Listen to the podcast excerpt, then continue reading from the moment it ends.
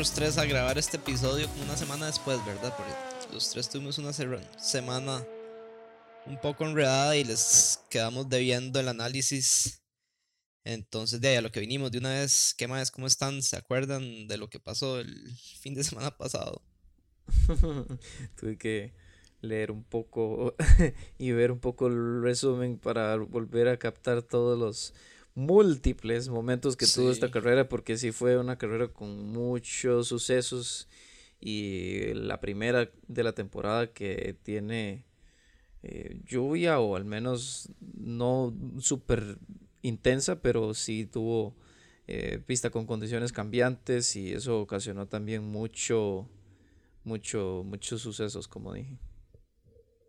Sí, ni hablar. Yo tuve que poner a prueba mi memoria, que ya no es la misma de hace unos años, aquí jugando de Rocco, pero bueno, eh, a puros highlights de YouTube y repasando un poco las crónicas, tanto que preparamos nosotros como las de otros eh, medios, ya ahí pues me acordé un poquillo, tampoco mucho. Qué, exagerados, así, no, hace tanto. Sí, no, no, no. Qué buena. Estamos, estuvo buena la carrera, ¿verdad?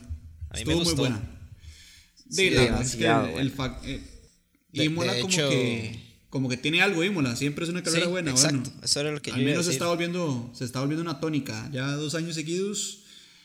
Lo que tienen que hacer es mantener el calendario ahora. Viene esa parte del reto de ver la parte financiera que tenga sentido para Imola. Me imagino que una vez que tengamos aficionados, pues eso va a ser un poco más fácil. Así que eh, yo creo que todos los aficionados estaríamos muy contentos de que se mantengan el calendario. Junto y por tal vez Felipe para el próximo año con los nuevos carros sea una pista interesante de manejar. Porque lo que hablábamos en la previa, ¿verdad? Que es una pista un poco difícil para sobrepasar y eso, pero tal vez con las nuevas regulaciones se, se acomode un poco. Y, bueno, lo que me gustó del fin de semana es que otra vez, como Mugello el año pasado, ¿verdad? Eh, eh, más o menos como con dos carreras sprints, ¿verdad? Que es lo que hemos, hemos estado diciendo que tal vez funcionaría. Funcionaría, pero siempre y cuando se dé como un reinicio de los pilotos de adelante de la parte de atrás, que yo creo que ver, sin adelantarme mucho, un poco esa remontada de Hamilton de cierta manera, pues fue parte sin lugar a dudas de lo que le puso emoción de cara al cierre de la carrera. Sí, yo, exacto, yo hago eco a ese comentario porque yo encuentro súper curioso que las carreras sean aquí tan buenas. Yo no sé si tal vez por no tener esos runoff areas y tal vez causan muchos safety cars. Eh, esta pista puede ser que, las carreras tengan necesidad a veces como de esos reinicios y de reagrupar todo el, el, paquete. Pero bueno, eh, podemos comentar un poco de lo que se vio en la carrera. O sea, al principio Empezó con lluvia, eh, lo suficientemente mojado para que fuera con intermedios. Y, pues ya, ya en la pregrilla sabíamos que iba a ser una salida y unas primeras vueltas bastante intensas por eso. Y tanto así que Leclerc inclusive se entropó en la vuelta a formación ahí en Aqua Minerali.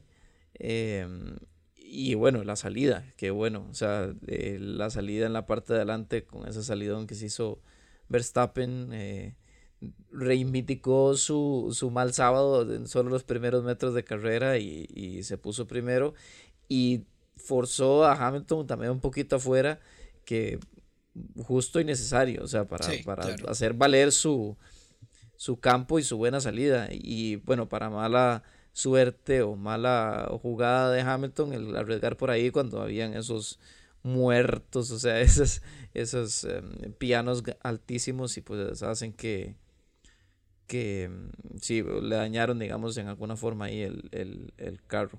Pero igual fue bastante ajetreado ahí la salida, inclusive Checo casi casi lo pasa, no sé si recuerdan, yo pensé que casi. Yo pensé que él iba a poder meter el carro, pero al final no pudo. Yo también, yo también lo empecé a celebrar de manera temprana.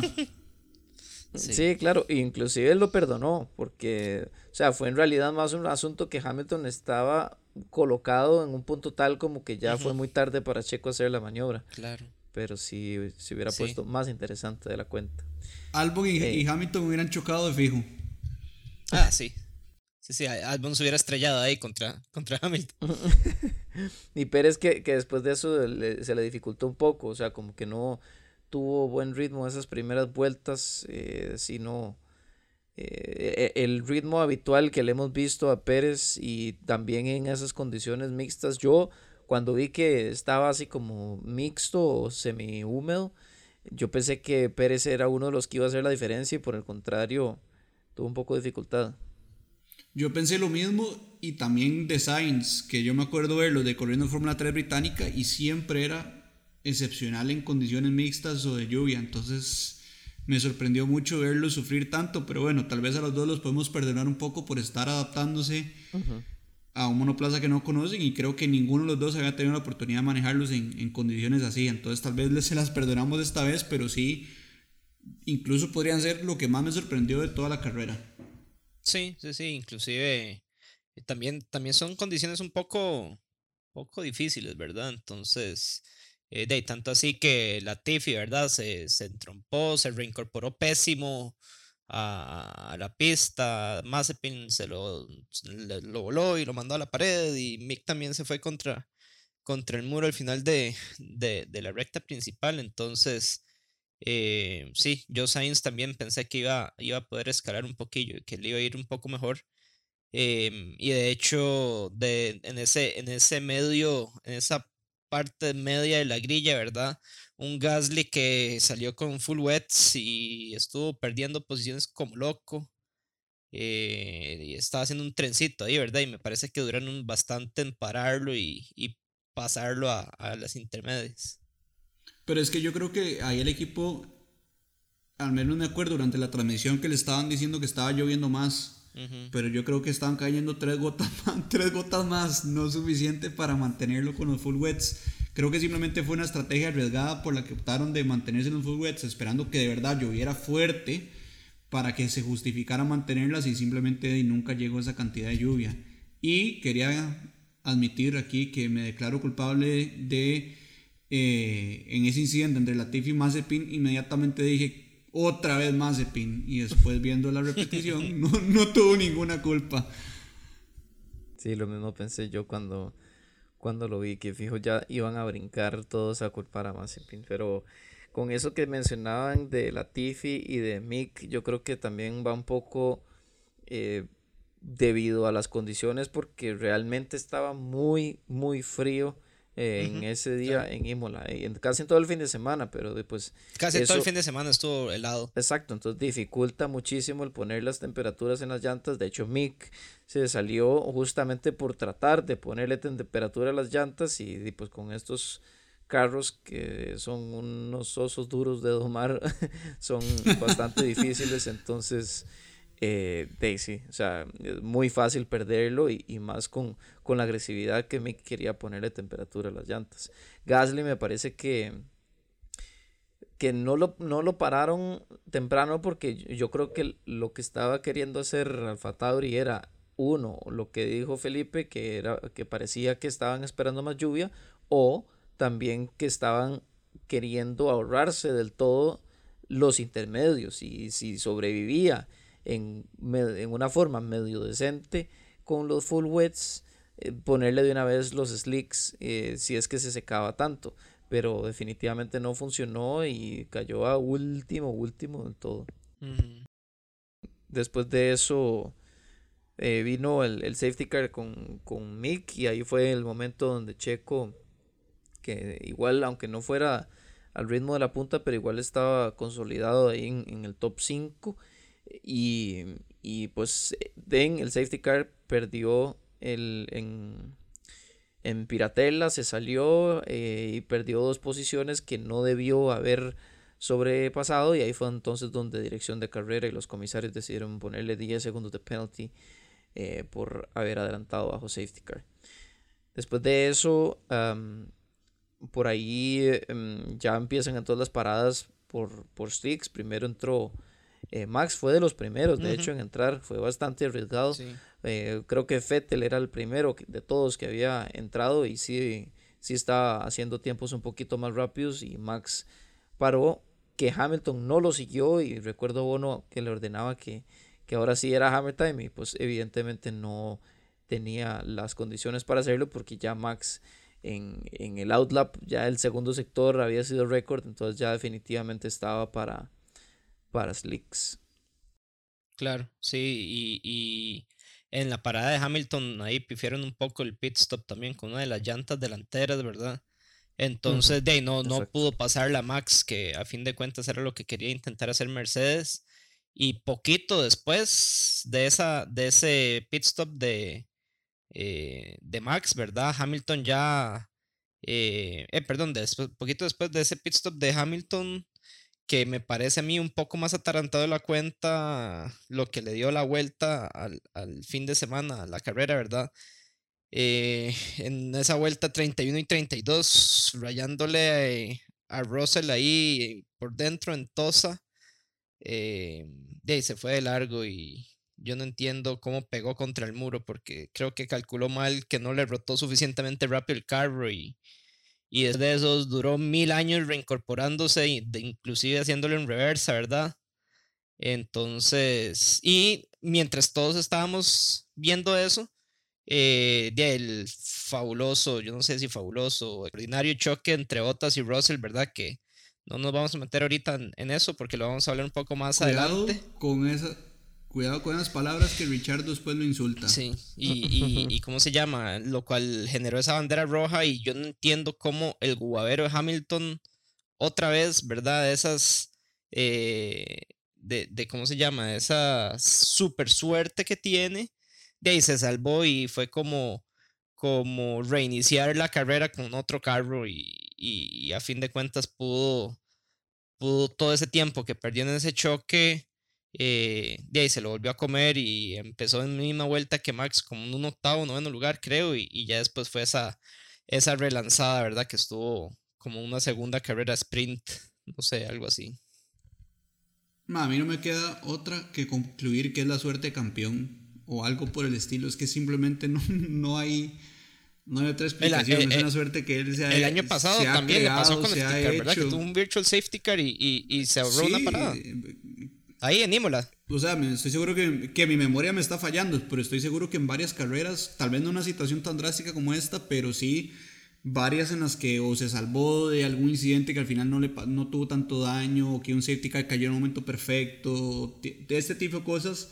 Al menos yo siento que le sucede más a Hamilton que al piloto. Sí, yo también. No es, algo que se le, no es algo que se le pueda criticar, es suerte, simplemente. Cólera, no, sí. no, cólera o no, es lo que es. Eh, y de sumado a eso, a su talento, al carro y a todo, de, pues ahí los resultados que también Hamilton logra conseguir. Pero tampoco es que se puede decir que es pura suerte. Yo estoy seguro que también hubiera recuperado posiciones, no sé si hubiera llegado a un top 3, pero sí, posiblemente hubiera recuperado posiciones indudablemente.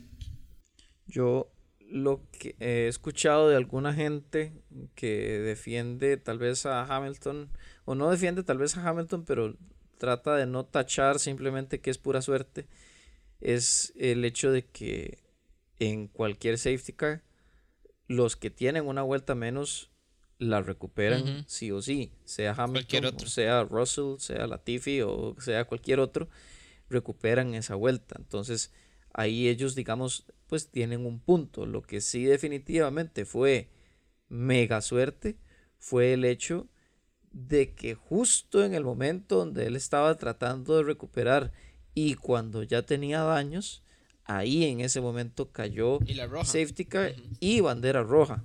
Exacto. Entonces, prácticamente se eliminó el hecho de que, de que le adelantaran todos porque, o sea, él ya tenía, o sea, tal vez con un safety car nada más y ya hubiera, digamos, estado último, pero sí con la vuelta eh, ya recuperada, estamos de acuerdo pero sí, o sea, fue una sincronía perfecta que no, o sea, fue casi imposible de, haber repetido igual. Y ahora con, que estabas comentando con lo de Hamilton, que no entiende cómo pegó con el muro, eh, yo lo que, veo, lo que veo es que él, él estaba cómodamente fuera del muro. o sea, él, si él no hubiera querido, no pega. Lo que pasa es que él estaba también en su intento desesperado por mantener el carro rodando en la arena y no quedarse atrapado. Entonces justo cuando ya estaba por tocar el muro, como que igual soltó el clutch un poquito y avanzó para tratar de que el carro no se frenara y no se pegara, pero bueno, y ya terminó pegando el muro y ya nada que hacer. eh, que al final eso terminó dañando el carro. Y pues para suerte de él, que la arena de Imola, me imagino que por parte, eh, también combinado con la lluvia que tenía, pues estaba más compacta y los carros en realidad no se estaban pegando en la arena y ahí fue también muy sabio él en, en sacarlo para atrás. Sí, sí, sí, básicamente, como decían algunos, es una tracción delantera, tenía un poquito de ventaja ahí saliendo en reversa. Y, y, bueno, ¿verdad? Después de, después de eso, la relanzada en vuelta 34, donde yo no entiendo cómo Max casi se entrompa en la penúltima curva antes de la recta, ¿verdad? Que de hecho estuve viendo algunas de las entrevistas y Leclerc está diciendo que él estuvo sin, sin poder comunicarse tamaño poco con, con, el pit y que él pensó que era una salida parada y que por eso le respetó a, a Max el, la posición, pero él decía que haber sabido que era lanzada probablemente se hubiera comido Max ahí y, y, se hubiera aprovechado de eso. Y en la relanzada, ¿verdad? Un Norris que volando le pasó a Leclerc, probablemente también por, su, por esta eh, desconcentración de Leclerc eh, en la salida para ponerse en P2, que creo que no sé si fue el único, de hecho, que salió con softs en esa relanzada. No estoy seguro si el otro McLaren también. Pero buenísimo Norris, que, que de hecho me parece que, que, es el piloto favorito mío de esta, de esta carrera, ¿verdad?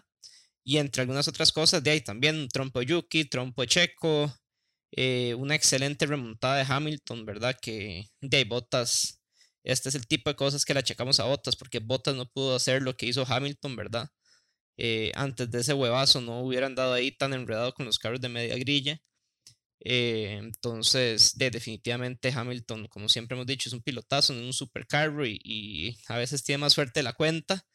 Eh, pero a fin de cuentas, de, es, es el mejor piloto que, que tenemos actualmente. Y es que lo de Botas, ¿cuál va a ser la excusa este fin de semana? Antes del tema que ya vamos a abarcar, que es el choque con Russell, no me parece que hubiera ningún reporte que tuviera un daño, que estuviera en una estrategia incorrecta. O sea, no hay excusa. Bota se cayó en la quali. Este Bota se cayó en la quali. En las prácticas no anduvo tan mal. Desde la quali. A partir de la quali, a partir de la quali estaba en otras, no entiendo. Eh, se desconcentró o no sé. No, lo, que, lo que se dice es que no estaba logrando ponerle eh, temperatura a los neumáticos por alguna razón. Eso es lo que yo he leído por ahí. Y... Claro, pero es que por, alguna razón no logra X cosa en muchos fines de semana la temporada. Ese es, ese es mi problema con Botas. Si fuera que un fin de semana de los 23 o 22 fines de semana de la temporada no rinde, pues uno entiende. Pero siento que ya va, se va convirtiendo como en uno, en una sí, en una no, en una sí, en una no. Sí, claro, eso es al final lo que termina pues quitándole tantos puntos. y ahora encima con un DNF está ya más cuesta arriba más complicado. Y con un Verstappen que es el mayor eh, contendiente, digamos, a pelearle a, a por este año. Totalmente, totalmente. Y Checo yo creo que con tiempo se va a meter ahí.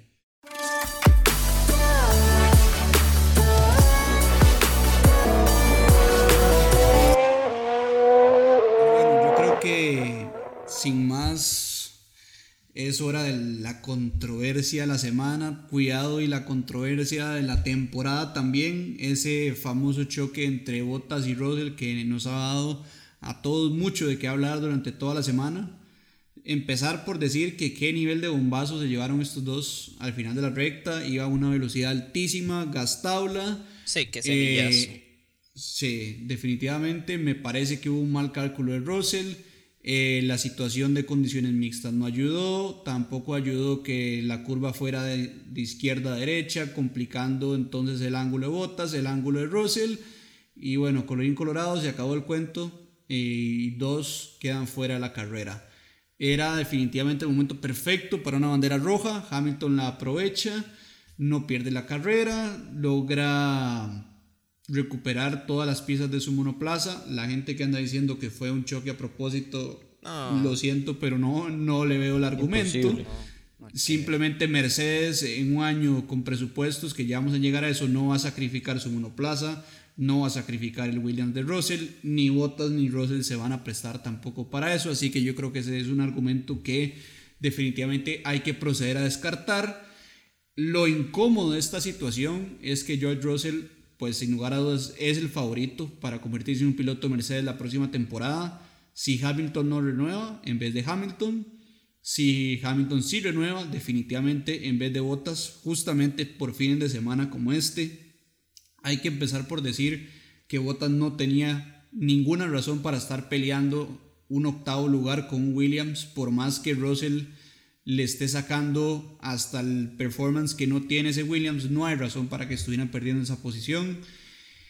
Y definitivamente lo más sorprendente de todo es ver la actitud de Russell, una que nunca habíamos visto. Eh, después de ese incidente va, le arma bronca botas, no quiero ni imaginarme lo que le dijo, al punto que el finlandés, que es una persona bastante ecuánime, hasta le sacó la mala seña y se dijeron de todo. Eh, ni siquiera un Russell en categorías menores con una actitud y tal vez mucho menos madurez, le llegamos a ver eso, así que totalmente sorprendido por ver esa actitud ahora en F1 y es algo que le jugó totalmente en contra, porque al no solo de cierta manera generar esta situación del choque, que en mi opinión tiene más culpa Russell, no es un 100% culpa Russell, para que haya un choque siempre hay dos involucrados y entonces los dos tienen su grado de culpabilidad, pero en mis ojos sí tiene un 60 o un 70% de la culpa Russell y la, el resto la tiene Bottas.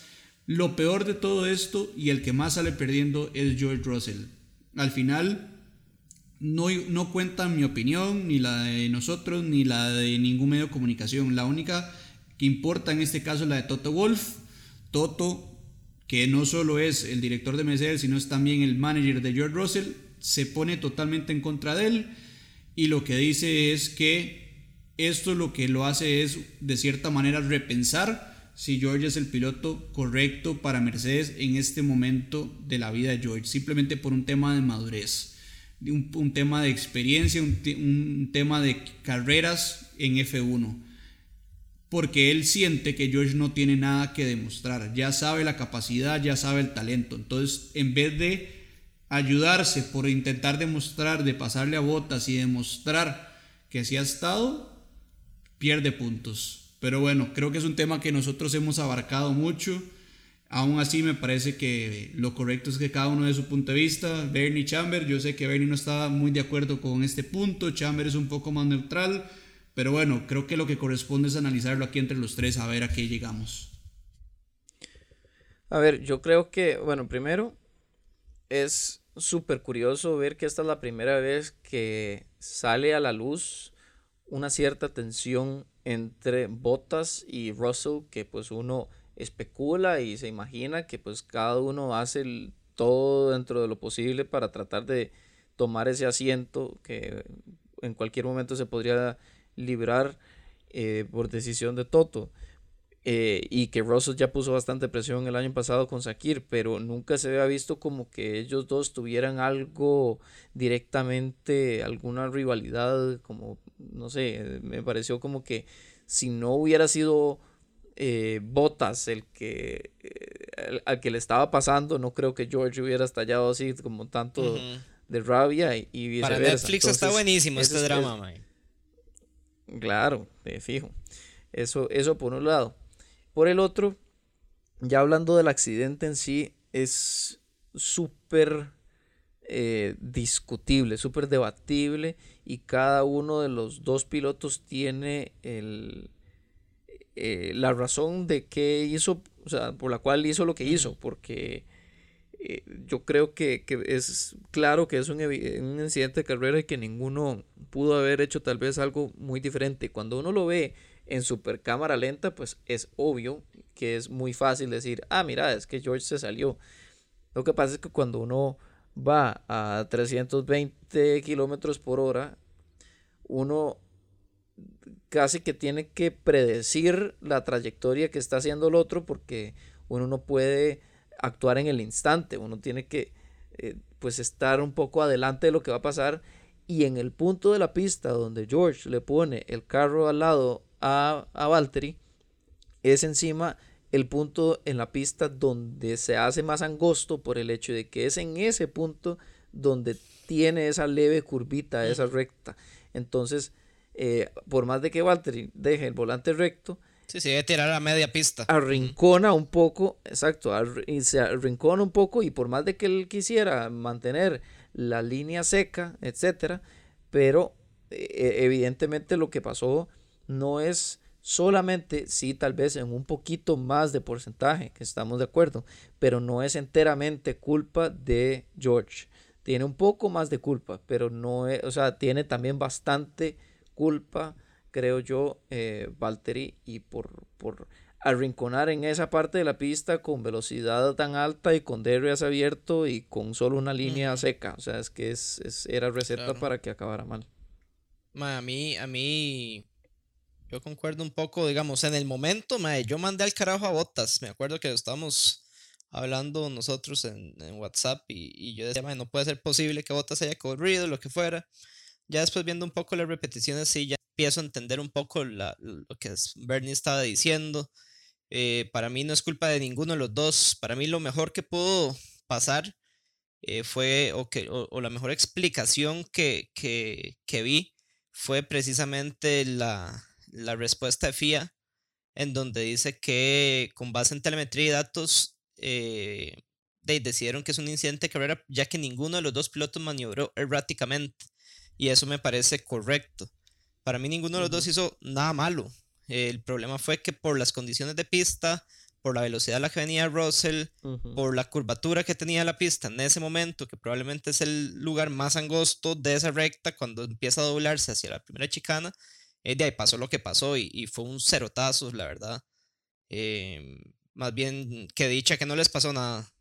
Exacto, a mí lo que más me quita la paz es eh, ver el, el, todas las redes sociales y todo el mundo que le encanta crucificar a cualquiera. Entonces, eh, Russell, entonces, que tal vez sí reaccionó un poquito más de la cuenta, pero así se eh, terminan por terminarle la carrera del todo deportiva por, por simplemente. que ya no este lo van a tomar en cuenta en Mercedes y no sé qué, nada que ver. Exacto, que ya que no se merece el asiento, que no sé qué, o sea, y es un choque tan natural y, o sea, eh, eh, no creo que determine no solamente la carrera de ninguno de ellos, sino que es, es una, también una oportunidad que Russell tenía que tomar cuando uno está eh, en una carrera y está intentando curva tras curva pasar a alguien y tiene una oportunidad y es en el único punto de la pista donde se puede adelantar porque es la única zona de RS en una pista súper angosta con curvas rápidas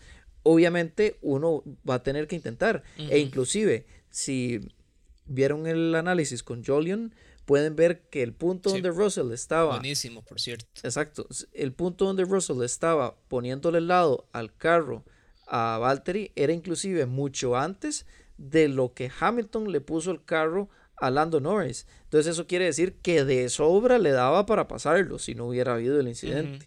Eh, era, o sea, todos los que dicen que Russell no debió haber buscado ese espacio, yo difiero así, 100%. Yo también. Yo creo que lo que tenía que buscarlo, nada más que no lo encontró. Definitivamente no lo encontró. Lo que encontró fue el zacate. Pero yo entiendo un poco la ansiedad de Russell. Es que, o sea, por fuera de decir que tal vez no quiere demostrar nada contra Botas es muy fácil. Pero desde el punto de vista de él, yo estoy seguro que él ve todas esas oportunidades que de manera obligatoria las tiene que tomar. Tiene que ver cómo hace para demostrar que ese asiento es de él, porque si no, ¿de qué va a hacer? Quedarse en Williams toda su carrera deportiva sin tener ninguna oportunidad de ganar nada nunca en la vida. O sea, yo creo que para George simplemente no hay opción, simplemente no la pudo ejecutar tal vez de la manera correcta. y, y, y, y, de hecho, ahora que, que Felipe dice eso, hay dos cosas que yo rescato de este choque. Uno, eh, primero que todo, no veo cómo, cómo no van a montar a, Russell, que es un piloto ya tiene tres años, o digamos que este ya es su tercer año, ¿verdad? En, F1. Claro. Me parece suficiente experiencia, eh, con un, palmarés excelente en categorías menores. Y dos, a mí sí me gustó ver a un Russell un poco más bravo, más eh, agresivo, porque Russell siempre ha sido el, el educado, el respetuoso, el que, el super polite para hablar, para decir, para, hacer un montón de cosas. En todo. Este mae siempre ha sido un caballero. Pero ¿por qué le gusta que, vaya a madrear a botas? Para mí eso no suma. Suma tal vez la parte de luchar en pista, pero ir eh, ya esa parte a insultar al otro piloto, ya eso no me parece que le sume. Es que, pero a mí sí me parece bueno porque me parece que ve, vemos el lado humano de Russell. No es el robotcito que vemos desde hace 5 o 6 años en el paddock de F1, ¿verdad? Sino que ya lo vemos ser con, con, más humanidad, con sus errores y todo. Y de hecho, yo estoy en desacuerdo con que con las palabras que dijo Russell, que dice, siguió madreando a, a Bottas en, en las conferencias de prensa, pero de al final de cuentas, eh, de le pidió perdón y todo, pero mantuvo su posición y también me parece que... Bueno, pero ese fue un perdón. Pero también me, parece importante... Eso fue un perdón corporativo. Por eso, mae, pero mi punto es, el Mae también mantuvo su, su opinión inicial y me parece que hay que tener suficiente cabeza y huevos y no sé, para, para, para stick con lo que el Mae dijo desde el principio y, no, no, y, me gustó ver un Ross tinto, De acuerdo con eso. Ahí yo creo que tal vez parte de la furia de Toto y creo que también viene a jugar ese, ese papel. Yo no sé si Toto cuando dijo lo que dijo de Russell estaba con la cabeza fría. Y lo digo por el tema de el daño presupuestario que eso va a significar. Y no voy a decir ambos equipos porque Toto solo piensa por el lado de Mercedes. Ya lo hablábamos esta semana en Instagram que posiblemente... Eh, Mercedes va a tener que sacrificar de ese presupuesto perdido para recuperar todo el monoplaza de botas y gastar improvements y desarrollos nuevos. ¿Por qué? Ya estamos con un presupuesto. No, les va a hacer falta la plata. Es que estamos con presupuesto, ya no hay billetera infinita. Aquí hay 145 millones. ¿Y Por cuánto eso, ¿y me va a decir que los maes no tienen presupuestado este tipo de cosas? No sé, es que ese carro botas hay que votarlo. No se pues rescata nada, se rescatará la ¿Quién sabe cuántos carros tienen presupuestados al año? No estoy seguro. Yo, no me trago ese, ese, cuento. Yo sí, porque no estamos hablando de Haas, que sabían que más se iba a chocar 10 monoplazas en el año y seguro por eso dijeron desde enero que no iban a hacer ningún desarrollo nuevo, porque ya sabían lo que venía, pero es una situación muy diferente a la de Mercedes, donde no están acostumbrados a que sus pilotos terminen destrozando los monoplazas en una carrera. Entonces yo sí creo 100% en las palabras de Toto Wolf respecto a eso. Bueno, bueno, muy bonita la pelea. Eh, no, eh, definitivamente que da, campo ahí como para debatir eh, bastante sobre, sobre el incidente y sobre todo por la, la retroescena, digamos, que tiene todo esto y va a ser muy interesante ver si esto termina impactando los chances de George en ese Mercedes, que yo, siendo Toto, como dice Chamber, yo no lo, no lo tomaría negativamente. O sea, yo más bien pienso que, George tiene que... Es parte del progreso de un piloto el, lidiar con estas situaciones y, y no, y listo, para seguir para adelante.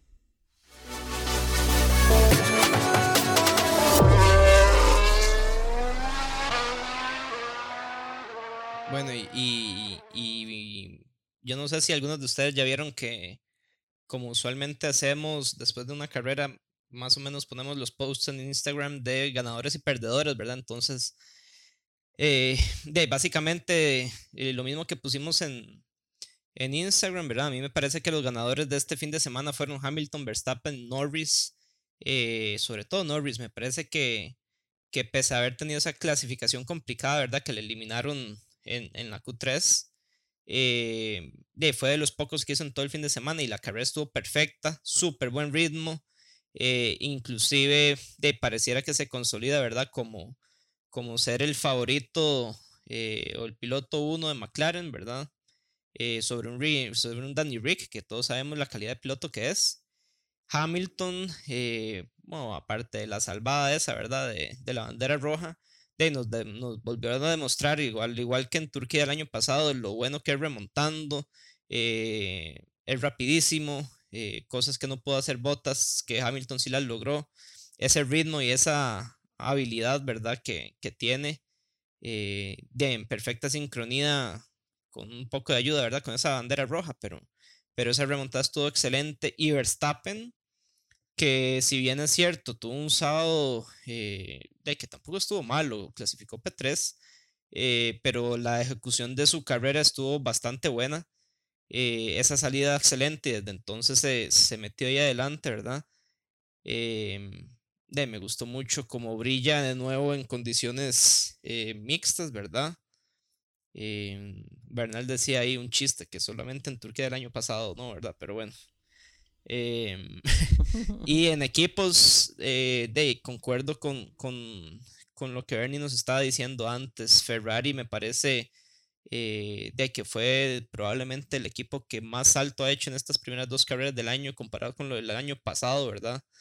Em, están dejando poco a poco esas fallas que habían estado teniendo, eh, que inclusive hasta comparadas lentas y, y, malas decisiones de estrategia, ¿verdad? En estas dos carreras que llevamos creo que han hecho un buen trabajo. Y bueno, como Felipe dijo, ¿verdad? Sainz tuvo sus errores y todo, pero a fin de cuentas sumó puntos en una P5 que, que me parece súper bien para una primera vez manejando ese Ferrari en estas condiciones tan, tan complicadas. A mí eso de Ferrari me parece muy importante destacar porque nosotros apostábamos, bueno, ellos apostaban y, lo confirmamos en la primera fecha, que el motor de, de, este año definitivamente es mucho mejor, que el chasis de este año es mucho mejor, pero nadie pensaba que iban a solucionar sí, que fuera de verdad. problemas que parecían ya sistémicos todo el tema de las estrategias, todo el tema de las paradas en pits, o sea, como que de la noche a la, de temporada a temporada solucionaron 10 problemas que tenían encima, lo cual habla muy bien, bueno, tal vez del equipo, no, no sé si, si de algún personaje específico en el caso de ellos, pero sea como sea, es bueno para el deporte que, que ya tengamos a Ferrari peleando adelante nuevamente yo soy un fan definitivamente de Carlos Sainz y fue una lástima verlo haciendo rally ahí como al estilo del papá, pero rescatar esa P5 a pesar de todos los errores eh, definitivamente habla muy bien de su adaptación al equipo. Sí, totalmente. Y, y, y, esta era una carrera que Ferrari pudo haber perdido fácilmente, justamente porque en estas carreras era cuando siempre tenían el neumático equivocado, siempre entraban a pits con, en, el momento equivocado, o sea, siempre había alguna situación que los sacaba de contención y más bien ahora estaban ambos carros luchando por el podio.